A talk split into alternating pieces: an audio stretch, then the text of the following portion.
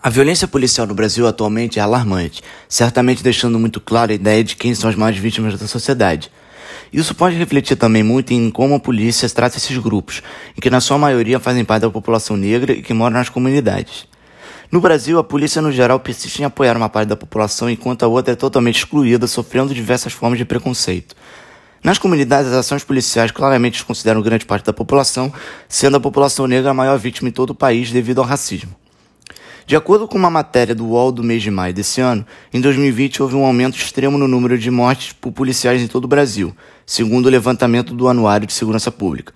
Um exemplo mais recente foi a chacina da favela do Chacarezinho, na zona norte do Rio, onde 29 pessoas foram assassinadas pelas polícias da UPP em maio desse ano.